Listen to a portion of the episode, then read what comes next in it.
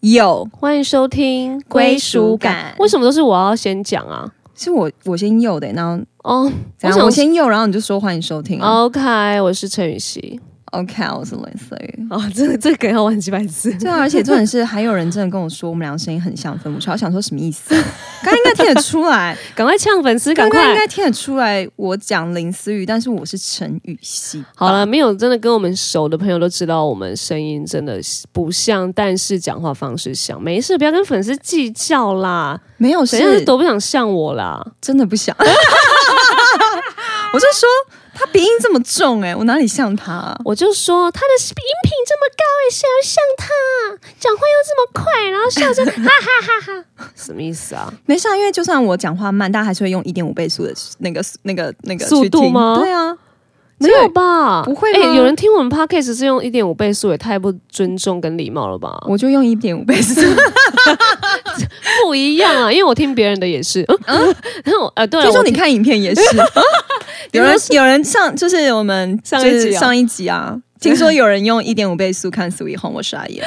不是？哎，我们刚好要聊 Sweet Home，没有，因为 Sweet Home 有一些长镜头太久哦了，。对啦，那个那个镜头，那个情感酝酿，我想说，呃，这个好，OK，一下拍他的脸，OK，又跳到男生的脸，OK，再跳到女生的脸，OK，再跳到就是其他杂旁人的脸对，OK，又跳回女生然后的脸。就想说，哈还没结束，这个情感还没结束我想说。这个镜头五分钟真的有点 too long。哎、不是，我觉得说到一点五倍速，其实呃，因为我那时候去北，哎、哎、我去哪里演讲？北医大、台医大，我去台医大演讲，嗯然后那个时候有访问那边的学生啊，对，真的三分之二，所有人现在来看影片都是一点五倍速，甚至两倍速。所以年轻人现在实讲话快根本就没有差，因为大家还是会用一点五倍速去。可是你讲，他们用一点五倍，你你如果讲话快，他们就听不懂啊。不会啊，我就还是一样口齿清晰，然后讲话，讲讲话叭叭叭叭叭好，聊完结束。数谢谢大家收听。对啊，所以没有啦，现在年轻人可能都是走做这个风格。对啊，大家时间宝贵啦，时间宝好贵。啦，有听众感谢了啦。好啦，谢 OK，谢你们。好，今天我想要来跟大家分享是呃一本我看的书，书是不是好？那我先睡。哎、我跟雨熙真的很天差地别，就是他很喜欢看书的人，对然后我是有时候会被表演课逼着看，啊逼着看，然后有时候是我就是比较偏向看很多跟他很不一样的剧种。哦，对对对，他看看他看剧非常快，他追剧追超快的。然后我是一直看电，我也不是说一直看电影，只是因为追剧他花的时间比较久，所以我可能看比较多电影这样子。对，然后但是你有时间去看书，我是觉得蛮佩服的。因为我觉得，就是你看你看影片啊，不管它是电视剧还是电影，它就是很直接你视觉冲击嘛。可是其实你看书，它有更多冲击你的脑袋、你的想象力这样子，嗯所以我觉得还是不太一样的。好了，那书给你讲。对，因为为什么我会想要讲这本书呢？我要解释一下，因为我发现有一有一次，就是我去成品，然后无意间看到这本书，它其实不是最新的书，但就是我看了之后，我非常有感触，然后我也觉得很好看，我就就看完了，然后我就直接把它带回家，然后我就 PO 了、哦，你没有结账，直接带回家。有啦，我就 PO 了一则线动，就是拍了一个它里面的一句话就超多粉丝来私讯我说：“哎、请问这本书的书名是什么？什么什么？”然后有一些粉丝说他有看过，他觉得很好看，然后我就有回一些粉丝说他的书名就是上面那句话：“你有多自律，就有多自由。哎、这句话其实还蛮反义的、哎，就是大家会觉得，哈、这两个怎么是同等的感对觉？对。就是很多人就会觉得我很自律的人就是很精啊，就是生活很拘无谨，啊。对，其实我觉得界不不不，no，你们误会了自律这它可以两个字海阔天空。真的，自律的人真的会自由很多。好，我们先说，你是自律的人吗？我觉得，我觉得应该说，很多人都觉得我很自律，很多人对我的印象是这样，我不知道想为什么。哦，有可能，对，大家都会觉得哇，我其实，啊，就是我还是会，比如说，呃，我都会有运动的习惯，对，呃，我会排时间，呃，嗯没了呃，去做，反没有我会。早睡，我会早睡，哦，这就是是我会。我都还是会尽量早睡的人。对然后呃，有时候跟林思雨聊一聊，我就会突然消失，因为我去睡觉了。那 什么意思？不是，是因为他真的早上才睡，谁受得了啊？这真的是可以骂他。这个我爸妈如果听，他们会骂我。阿姨，你真的要骂你女儿哦？阿姨，没有啦，我阿姨在台北的时候，我真的会帮你管你女儿，你放心。那殊不知我们哎，对，如果我们两个出去旅行，或是呃，今天谁睡谁家，我跟我对，真的陈雨欣是先睡，他没有绝对先睡，而且我就会说关灯。什么意思？也没有让他亮着灯用他的手机，因为我觉的人很多时候就是你晚上不睡觉，然后你一直在还着手机。其实我觉得有时候你越划越空虚，何必呢？好，没有我我。我 我来，你结巴个屁！我是在做一些怎么样人生大事啊？自以为人生没有在做一些规划，下礼拜的规划跟追剧啦，没人打扰我这样。对，就是就是为什么我想要分享这本书？我觉得也在于，就是我们第一集不是有分享我们的就是今年的新目标嘛？其实我觉得，当你成为一个自律又自由的人的时候，自然而然你就会离这目标越来越近了。不要觉得它很遥远，但是当你开始从小事开始做改变的时候，我觉得就会帮助你很大。因为就是里面书名就呃书里面就提到中国名人李笑来有说嘛，七年就算是一个。一个人的一辈子，所以其实你如果这样推回去，只要我的我们的听众你现在不是七岁的话，你应该过了两辈子了。所以两辈子甚至两辈子以上，就是你要想的是你通常是怎么过你每一天的。因为当你怎么过你每一天，其实就怎么过你每一年，怎么过你每一年，这样就是我觉得你的人会是一个什么样的性格。我觉得有一部很大一部分是你到底怎么看待你每天的生活。太难了吧？你每一天还要像每一年这样过。没有，其实我举举一个简单的例子，好，就是我以前，嗯，哦，我以前是一个对于减肥非常，呃，对我来说压力很大的一件事情。你不用减呢，我我不算胖。但是我的脸就是一直很胖，你脸真的很浮湿哎，因为我又白，对，对我又白，然后胶原蛋白，我只要一上镜就是无限的膨胀，这个光一打下去，不好意思，我就是脸膨胀到那个镜头外面，面包超人了，对啊，就是很凄惨，所以我那时候就是为了减肥，我真的花了非常多的心思，然后就是真的是越减越肥。哦，对，因为其实我觉得减肥有一个很大的一部分是，当你开始心理压力很大的时候。你就会非常对自己非常苛刻，嗯嗯，对，有有一种有两种很极端的，一种就是对自己极度苛刻，但是瘦不下来；一种就是因为已经已经放弃自我了，然后开始暴暴饮暴食。对，但我就是那种对自己极度苛刻。我我有一阵子就是我拍戏哦。我还凌晨四点起床煮我今天的三餐，对，然后我的三餐是什么？就是全部都是水煮的东西，没有加任何一点盐巴。对，然后我那时候过得很痛苦，然后我觉得就是这就是能够让我消水肿方，但是我还是很很服。对对对，但是当我现在开始已经养成，就是我去运动，我不是就是为了我要瘦，我去运动不是为了我要减肥，而是我就是一它它已经变成我一个生活习惯。我觉得我去运动的时候，我都会很开心，嗯，或是运动结束的时候，哎，我看自己。今天练的状态，我觉得哎蛮好的，看到哎腹肌，哎看到那个臀部的曲线，就是我觉得当今天健身，它已经不再是一个啊好累哦，我要去减肥，好累哦，没办法。我没办法，没办法，有很多事情就是因为你一直觉得没办法，我整这样的时候，那那个东西它并不会给你有很大的附加价值，反而是给你更多的压力。所以我觉得，怎就是我觉得，当我开始自律过我自己的生活，就是保持运动，保持喝水，保持一个开心的心。我现在就是真的完全没有减肥的困扰。我现在也没有在控制饮食哦，我就是一样，我一样会喝很多水。但除此之外，其实我基本上是没有限制我吃的东西。我想要吃什么就吃什么。我想要今天我想要大吃甜点，我还是一样会大吃甜点。可是就是因为我不会有一个报复性的。呃，回馈自己的饮食，就是如果今天跟朋友去出去吃聚餐，那我就是健康吃、开心吃。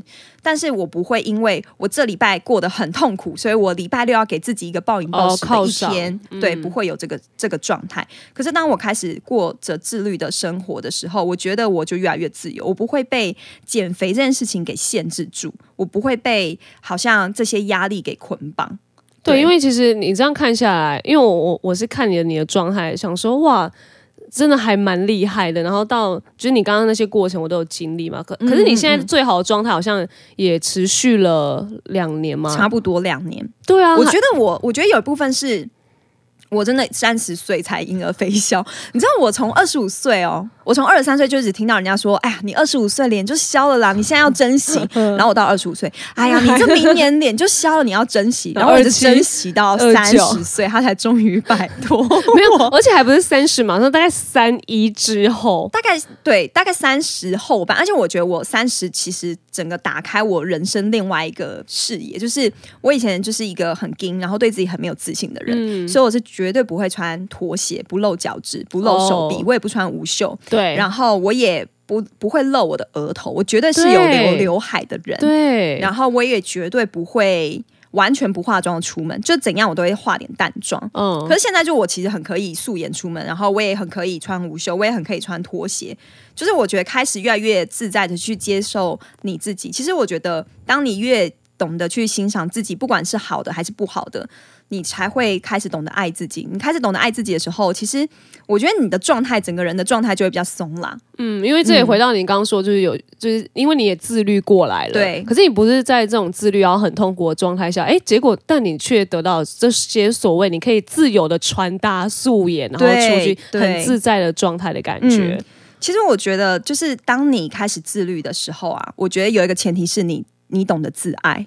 嗯。当你今天是一个懂得自己。懂得爱自己的人，其实你会知道，比如说有很多人都羡慕说，哇，为什么明星都可以保养的这么好？哇，为什么都吃不胖？可是我觉得都是来自于他每一天怎么过他自己的生活，他每一天都有很多选择。他每一天，你要你要去外面酗酒吗？还是你回家睡觉？对，也很多，这些都是很多的选择。你有很多的，对你有很多的局，但是你可以选择真的你自己想要的的方式去过你的生活，而不是为了迎合别人。有些人可能就是去上班之后开始有很多的应酬，他去的那些应酬就是可能常常吃很多不健康的食物，或是这些吃饭时间都很晚了。他其实对自己身体是消化也不好，但是他就必须要去。可是当你开始懂得爱自己的时候，你会为自己来做选择。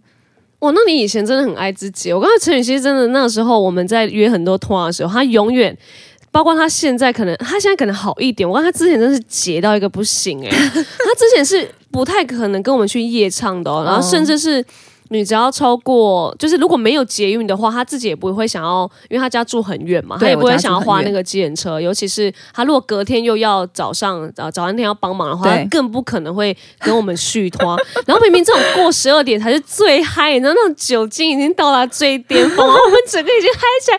哎，不好意思，我要先回家。对，我就是那个那个，就是大家一起出去的时候，都会说：“哎，不好意思，我要回家了。”真的很紧，而且。通常了，就是大家在那边说哦，好了，再待一下什么什么，没有，他真的自律 自爱的，我真的要走了，好，不然我再唱一首歌，好，不然再一杯我就走，对，这种还跟我们讨价还价，但没事，你走了之后我们更嗨，但他也没唱，因为但因为他也跟我们参与过这个过程，然后我们之后也会跟他分享，因为我们后面怎样怎样的，对。其实我觉得好啦，就是真的，我觉得你自己要衡量。就是如果这就是你知道你唱到最后，然后你换来是你隔天我去早餐店帮忙，然后很累，然后睡不饱，然后整个就是一起来就是起床气，对啊，那何必呢？宿醉，对啊，何必？而且我觉得宿醉感觉超差。有有一次我们有让陈雨希突破一下极限，然后很恐怖。对，你知道那时候就是。林思雨生日吗？那时候是你生日吗？黄伟金生日吧。黄伟金生日，然后反正我就在帮林思雨挡 shot，，我自己已经喝了很多 shot，，然后我又在，因为他就因为他酒量真的很不好，然后他又很会装醉，我觉得他最讨最最靠北的就是装醉，就是他就可以讲靠北，因为我真的觉得你很靠背，所以我就要讲出靠背这个词。就那时候说真的不行了，然后他真的是这种状态，我就觉得不行不行，我我知道我已经不行，但我就是会有那种义气出现，就觉得不行，再怎么样我都要帮他挡了，我可以挡了两。杯，谢谢我直接睡死在那边。你先在厕所吐一泼之后，然后因为我我是醒着了，我说天呐，雨欣好像只有陪他去厕所吐，吐完他在包厢睡，然后睡到诶，真的他妈妈也打电话来，我们就好好，我们先，然后我还。Bye. 就是陪他一起坐电车回去，又自己回来市区。没有，这就是我帮他挡酒，然后他陪我的下场。对，没事啦，钱我比较好。其实，然后但听说你隔天起来真的很想死。对啊，而且隔天我妈就是狂骂我，因为我的房间一定是充满酒味的。然后我妈就说：“为什么要把一个好好的女孩子，为什么要把自己搞成这个样？” 天哪，阿姨，阿姨现在在门外，不要杀我。妈妈说她带坏我的。妈妈每次喝酒一定有她，而且都是帮她挡酒，因为她自己不喝。她每次。喝了就喝一口，就啊不行了啦，我 不行了，超级讨厌。这个最行全场最行是我跟你讲，他喝酒通常就是椅背后面都是湿的，因为他就全部直接把酒往后泼掉，然后那边装醉。好，告诉大家装醉是一个蛮好的方式啦，好不好？好啦，好，哎、说到哎、怎么会跑到自爱，然后对自爱，对而且我觉得其实自律对演员来说也是非常重要的。哦，这个真的很重，要你。知道，因为其实呃，我不知道前一阵子就是《霸王别姬》有在上那个上大荧幕，你有没有看？嗯，你有有有我有去看对，因为我也有去看，哇，超长的，超、欸可是我觉得很好看其。实没有，都都是很精彩的片段。对，我觉得他拍的很好。然后在剧目那边看的时候，你真的觉得哇，很被震撼。因为之前看的时候，他已经就是没有不可能在电影院看得到对他。对，所以那时候我在剧目前面看的时候，我就非常佩服张国荣。但是你知道张国荣他就是那时候我有去查了很多幕后的资料，你知道他是特别飞去北京待六个月学京剧。可是你如果你有看呃《霸王别姬》，或是你大概稍微了解京剧的话，你就知道他那些都是呃。你真的是从小是要练家子练起来，你才会有这样的身段，所以那其实是很难的一件事情。但是张国荣最后他是没有用上任何替身的，就是连其他的那些京剧老师都说你根本就是一个妖精。嗯就是我其实超级佩服张国荣，我觉得他就是非常自律，而且他我记得他有一有有一场戏就是他要戒鸦片的毒嘛，然后那时候就是其实拍第一。他拍第一次的时候，当然就过了，就说 OK，但他就觉得这一场戏，他觉得还需要再他觉得不够，所以他又在加。然后因为那时候他不是他打破鱼缸吗？然后直到他打破那鱼缸，然后他的手被那个玻璃片直接割破，他才觉得就是嗯。好，这个这一场这场戏我完成了，嗯，所以我觉得就是演员，当你对自己有要求的时候，其实人真的会看得见你，而且你要想，他以前又是一个歌手，以前歌手包袱多重啊，然后又是港星，香港那些狗仔文化这么这么强盛的时期，就是他们是又更保护自己，可是我觉得他可以愿意为戏做成这样子，然后就是不想要让大家只知道他是歌手，而是看见他是一个演员。我觉得他真的下了很大的功夫，非常佩服他。然后像里面有举个例子，就是你的名字，对，前一阵子也是非常红爆红的一个动画片嘛。然后导演是新海诚，其实他也是，你知道他的背景非常特别，就是到了你的名字爆红之后，大家才知道原来他是百年建筑公司社长的儿子。哇哦，对，所以就等于他就是一个你可以坐享其成的富二代，他等于就是他就接接管他爸爸的事业就好了。而且动画这个东西，你知道他是要花非常多的时间才可以有一部电影的产生。对对，因为其实动画是非常繁琐的一个工作，但是他为了完成他的梦想，他为了追求他的梦想，他就是花上他的时间，然后用自己的能力来证明给的家族看。所以我那时候看到这个故事的时候，我也觉得很感动。就我觉得你，如果你今天是一个有自律的人，其实你会知道你自己到底要过什么样的生活，你自己到底要去哪里。就是我觉得对于我们演员也是啊，就是如果你不自律、你不自爱的话，你没有办法有好的状态呈现在荧幕面前，然后你也没有办法呃对自己的戏有要求。所以我觉得，其实但各个行业都是需要有自律，但是我觉得为什么我特别对这一块特别有感触，是因为我觉得，嗯、我觉得就是因为。台湾很多偶像剧还是会希望你不只是戏好，你还是要长得可爱啊，长得讨喜啊，长得漂亮啊。嗯，但是我觉得你真的要靠着自律，就像我们就是，如果你今天我就是哭戏，今天哭一整天，我隔天一定眼睛超肿，可是我就是要为了我的状态，我可能又要再早起。一消两个小时肿 消我眼睛的水肿，就是我觉得你对自己到底有没有要求，就是其实从很多的细节是可以感受到的。对，其实我觉得，因为那本书我没有，我我好像只翻一翻而已，我想说来等你介绍一下。对，有人就是说好，那我要看一下那本书啊，不好意思，他翻了一下，谢谢。我在要来的路了那个路上，然后才把这本书大概翻说，哎、但我你看我翻了前面，我就很有感，因为嗯就像你刚刚说的例子，然后我们就会就是反观演员，而且在里面也有说到，你看你当你在看到这些成功人士的时候，甚至有时候。呃，我们呃演员啊，就是可能得了金钟奖什么，然后你在电视机前面，你想不想跟他一起一样？可是你不知道他花了多少的时间准备，甚至他为了这个角色，他可能牺牲了多少。对但是可是像有时候对啊，就会有一些人就哎。诶我其实也可以，我记得他里面也有讲到，有一些人的心态是我也可以跟他一样啊，但他根本就不知道，他只看到他成功的一面。对就像我们都看到很多演员很会演的一面，但我们根本不知道他可能牺牲了多少。嗯那你自己到底能不能牺牲这些东西，然后呃，成为一个真的好像被看到，或是你为愿意为了你这一颗镜头，你有多执着付出的演员？对我也是这么觉得，而且其实就像你刚才说，每一个人的心态都不一样。有些人可能就会觉得，那就是因为他条件好啊，那就是因为他幸运啊呀那就是因为什么什么什么。我们当然也希望我们很幸运啊，就是我觉得虽然有很多演员是很幸运。就是他可能一部戏爆红，第二部戏爆红，他可能出道没有几年他就爆红，然后就一直维持在那个地方。可是我觉得，就是我觉得你要看的是，你是要走长久呢，还是你只是要享受一时的声望呢？嗯，就是我觉得，如果你今天真的是要走长久的话，那我觉得你不要哎。上面是施工，是 不是为什么这是傻眼 live 哦？欸是哦？那应该不会被收进去吧？这种收那个好，希望不会，我真的很担心。没事，我们旁边有 B box 啊，嘣嘣嘣嘣嘣嘣嘣嘣，烦呢、好，就是我觉得不要觉得，就是你不要把所有的过错都怪在环境上面。嗯，对，我觉得大家都希望成为那一个星星，那个被看见的人。可是我觉得更重要的是，如果今天你没有办法改变你的环境，你真的要从自己开始，你真的要学习，不要抱怨，而是我觉得你所遭遇的这些。其实都在关键都在于你的态度跟你的选择到底是什么。就是我觉得还是要努力成为自己喜欢的人，你才会让你自己持续有动力一直往前，而不是越来越消沉啊，就是羡慕别人啊，或是抱怨环境啊。那我觉得这些也不会帮助到你，好像变得更好。对，因为其实我刚刚有说什么自律自爱啊，有时候就像我们会觉得，哎、这个人好解，就是活在自己什么，自以为把自己标题用什么自律自爱，然后获得自由，哎，但是你怎么看待这个人的状态？其实有时候你、你可能还是羡慕他、欣赏他的，嗯嗯因为我觉得有时候你的自律自爱可能。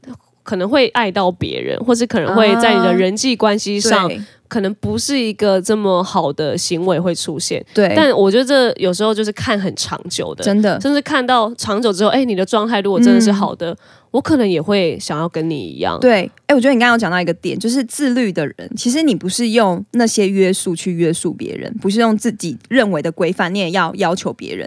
我觉得在爱情里面最怕就是这种，你用你自己的认为标准对你的标准，哦或是认为这是爱他，这是对他好，所以你去约束他，你去绑住你的另外一半。我觉得在爱情里面，这种掌控是只会是反作用力的，不会加成的。对，这本书好像也有讲到比较爱情观的，对不对？，对，所以我那时候看的时候，我也觉得，对，真的，我觉得真怎么的了？怎么你？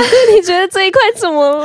没有觉得你很烦欸 怎么？他就很听听，因为我觉得羽西爱情这一块，不管在这个圈子或是我们朋友圈，其实还是算蛮神秘的啦。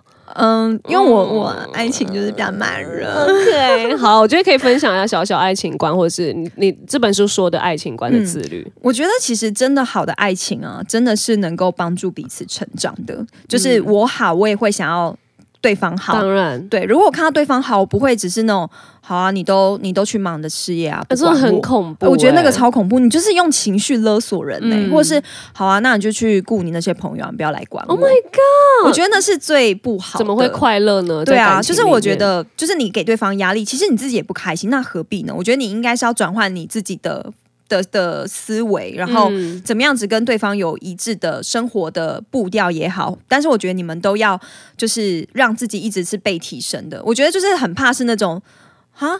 我都没有变啊，那你为什么不爱我了？我觉得这种超可怕的，就是不是啊？我不是说不能变，但是我觉得可以，就是应该是说初心不改变，但是你是要一直进步的啊、呀呀呀，对啊，，如果你一直不进步，那你的对方一直进步，但他他当然会看到另外一个更大视野啊。那他当然也会希望他可以跟你有共同视野的话题可以聊。但是如果你一直停留在原地的话，你根本不懂他在讲什么，然后你只 get 到的就是没有，我觉得你就是没有像以前那么在意我。哇，我觉得这种、嗯你要怎么去？对啊，跟这个另外一半相处，对啊，真的。所以我觉得。就是当你学习自律的人，我觉得你也要学习怎么样子在爱情里面能够不是把你自己的标准套在别人的身上。嗯，这样语气 OK 吗？干什么针对我？没有，我想说，比较爱情这块，你可以举一些例子啊什么的。哎、呃这个黄伟静蛮想听的哦。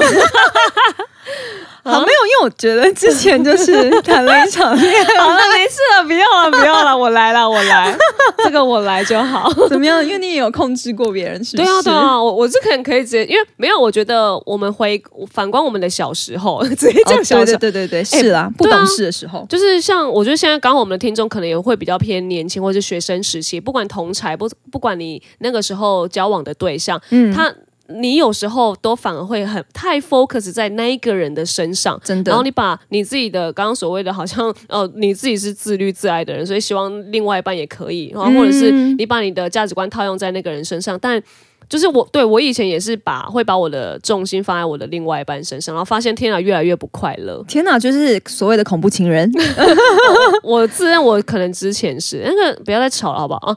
还是他就是加成同意的意思？对啊，所以我觉得因为。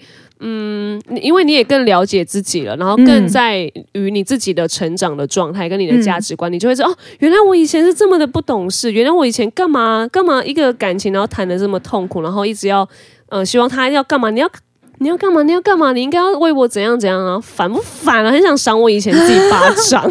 没事啊，因为我也经历过一点点他的控制的部分，我也是很想甩他两巴掌。没事，但是他现在已经变成一个更好的人了，就是已过了，都变成新的了。硬要带一些经对文。啊，真的，我以前对雨熙是那种没有你这个时候，呃，我我应该我应该是说什么？没有我我是这样，所以你也应该要这样。对。没有哦，你知道吗？他就是会那种，如果没有，我跟你讲哦，如果我是你的话，我会去思考你的感受，这件事情我会去分析，我会站在你的立场。我觉得我其实会这样做啊，那为什么你不会呢？对，哎、其实这句话你会觉得很有道理，但它相对也蛮恐怖的。对他就是他就是用他的觉得来定义你，对那其实很恐怖。因为我们两个虽然很好，但其实我们两个就是我们想的方向都不一样，是但是都是为对方想。对对对，但我就是觉得我就是那种哦，因为我想说你可能呃，你可能有有有一些不同的想法，但我觉得没关系，然后但我就不去问他，但他就是会觉得我一定要去问他，类似这呀，种。就是我我对啊，没事啦，没事，啊，这之后再出一集。对啦对啦，这这个吵架花絮，对会不会那一集录完我们就再也不录 podcast，OK 啊？我觉得也差不多了让大家啦。见证我们吵架有多恐怖？好啦，来啦，没有，我觉得好拉回来了，拉拉一下，拉一下。对，因为我觉得里面有一句话，我觉得写的非常好，就是他说你有多自律就有多自由嘛，但是自由它不是随心所欲，而是自我主宰。我觉得这句是非常贴切的，就是你不是哦放纵你自己，你不是觉得哦，自由就是我今天就是要睡到烂，我今天就是要吃到饱，我今天就是什么都不想管，我今天就是要与世隔绝。哦。可是那些的自由，很像是你在放纵你的肉体，虚度你的光阴。所以我觉得为什么会自由，就是因为你不会被拘束，你不会被局限，对。但是你过的是很舒服、很放松的生活。就是我觉得，其实我觉得新的一年，就是我真的很希望大家都可以呃。往更好的自己的方向去迈进，因为我觉得每一个人一定都不完美，你一定有对自己的期许。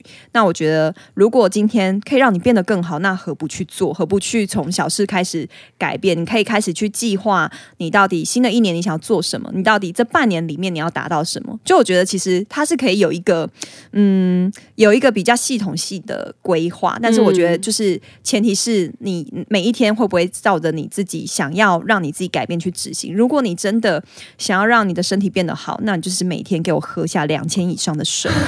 哎、这个我也就是是这样定定林思雨。你知道他以前就是继续念你，你知道他以前就是不喝水的人，他大概一天喝有一个水壶就要偷笑了。对，就是可能喝顶多三百沫的水这样子。然后我就一直跟他讲说，你要喝水，水对女生很重要，嗯水对我们身体也很重要。然后因为他常常工作要上妆，然后他的妆就是无时无刻都在脱，他可能化完之后就脱妆。干干到就是不行。说就是化妆师公认最怕的皮肤，就是没有贴不住妆的那种皮肤。然后我就一直跟他讲说你要喝水，然后他保养品也擦的很省，就是就是一般来说可能你要好，比如说五元硬币的。五元硬币大小如意哈，它可能就是不到一块硬币的大小，是一个绿。豆大小这样子，对，然后我就说你这样有差跟没差是一样的，你干脆不要差。他就说不行啊，我就是想要省省的用。可是就是它等于你没有任何功效，然后你每天花那五分钟，哎，不可能只有一分钟上那如意到底要干嘛？然后当他开始现在真的养成喝水习惯的时候，他就跟我说：“天哪，我就最近皮肤好亮哦！天哪，我最近都不会脱妆。”然后我就是用一个很厌世的眼神跟他说：“这句话我三年前就已经告诉你了，现在就是吃到就是吃到苦头才愿意。”学习，你看这个人没事，所以我就说，你身边其实有一个那么自律自爱的人，我觉得对，嗯，同才来说好像也蛮好的。对我们这种归属感来说，谢谢让我找到归属感，不客气。哎，可是像你这种已经有一个呃自律自爱的过程，可是你像二零二一，你还有觉得你好像还可以再更怎么样一点吗？一定可以的，就是我觉得什么，嗯，就是我觉得哦，比如说。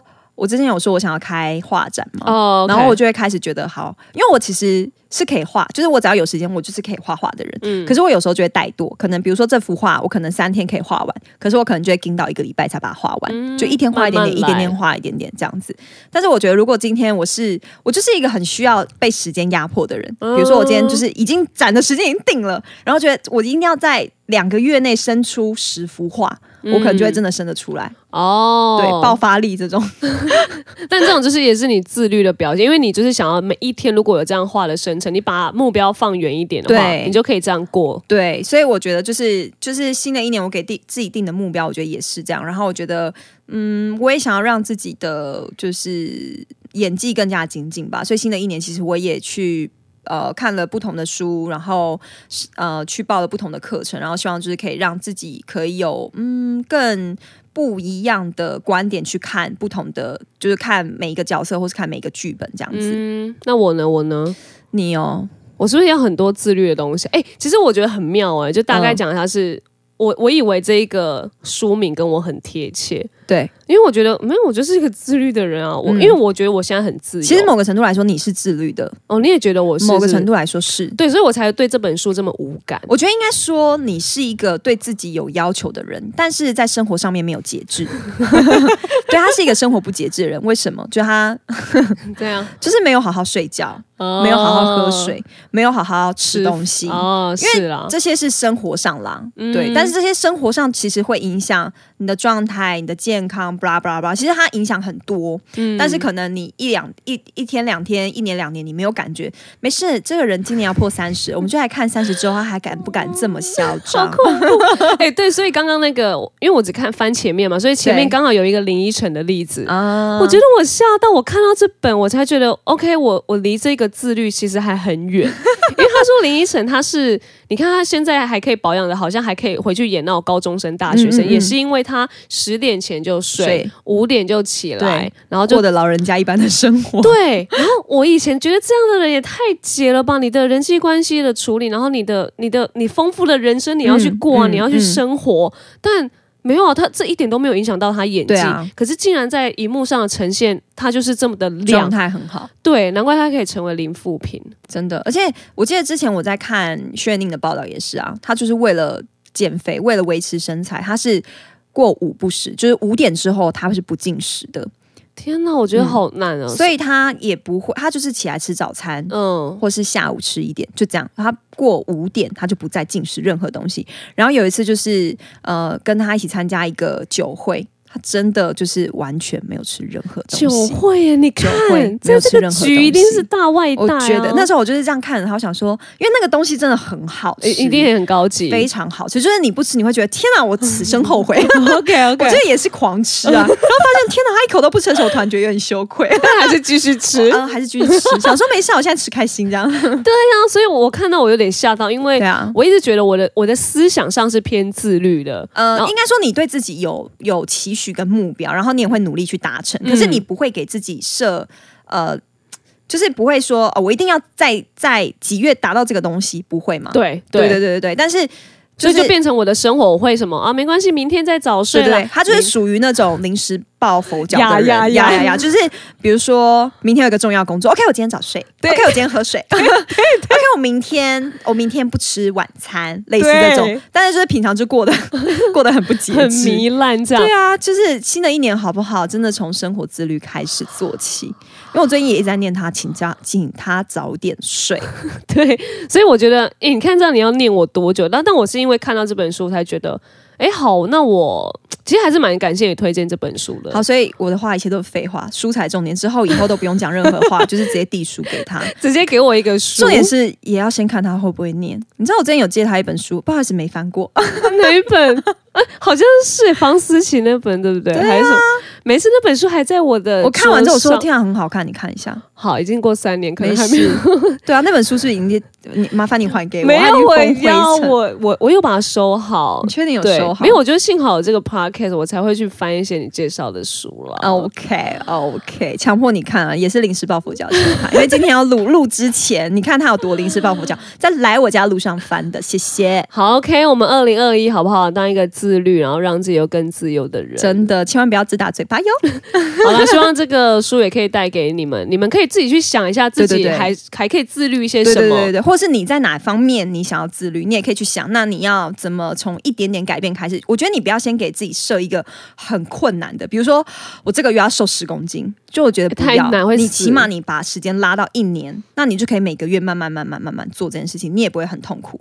对，也不会有那种爆发性的呃减肥或暴饮暴食什么的。，对对，好，那希望呢，不止我们要自律，然后我们的听众也可以一起自律，每周。一一跟跟五五都给我自律听 podcast，这也是一种订阅起来，然后每天收听起来，一天听三遍啊，听三可以了，一点五倍速可以了。OK OK，好了，我们下次见喽，嗯，拜拜